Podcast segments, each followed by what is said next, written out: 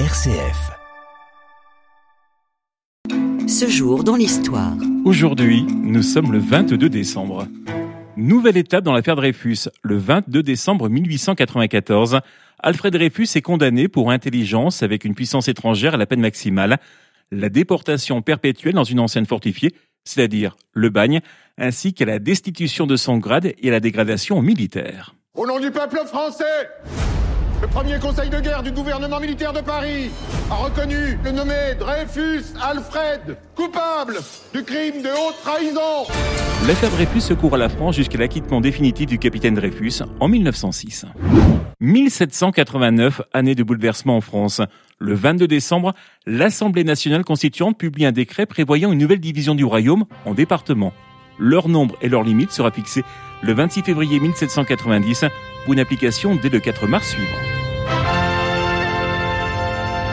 En Roumanie, après plusieurs jours d'agitation, l'une des dernières dictatures communistes s'effondre le 22 décembre 1989. Nicolae Ceausescu n'est plus à l'heure qu'il est le dictateur roumain. Dans une formidable accélération de l'histoire, il a été renversé ce matin.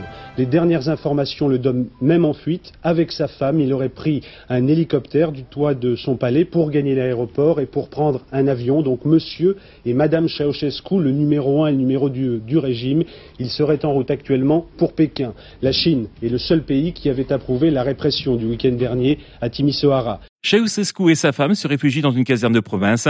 Arrêtés, ils connaîtront un procès expéditif le 25 décembre avant d'être fusillés dans la foulée.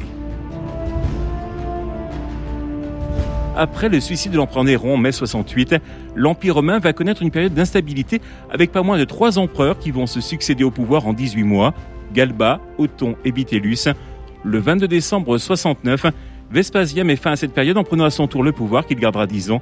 Il est le fondateur de la dynastie des Flaviens. Ce jour dans l'histoire. À la page culture, naissait un 22 décembre en 1639 le dramaturge et poète français Jean Racine. Il est l'un des dramaturges majeurs de la période classique française. On lui doit entre autres Andromaque, Britannicus et Phèdre. Il meurt en 1699.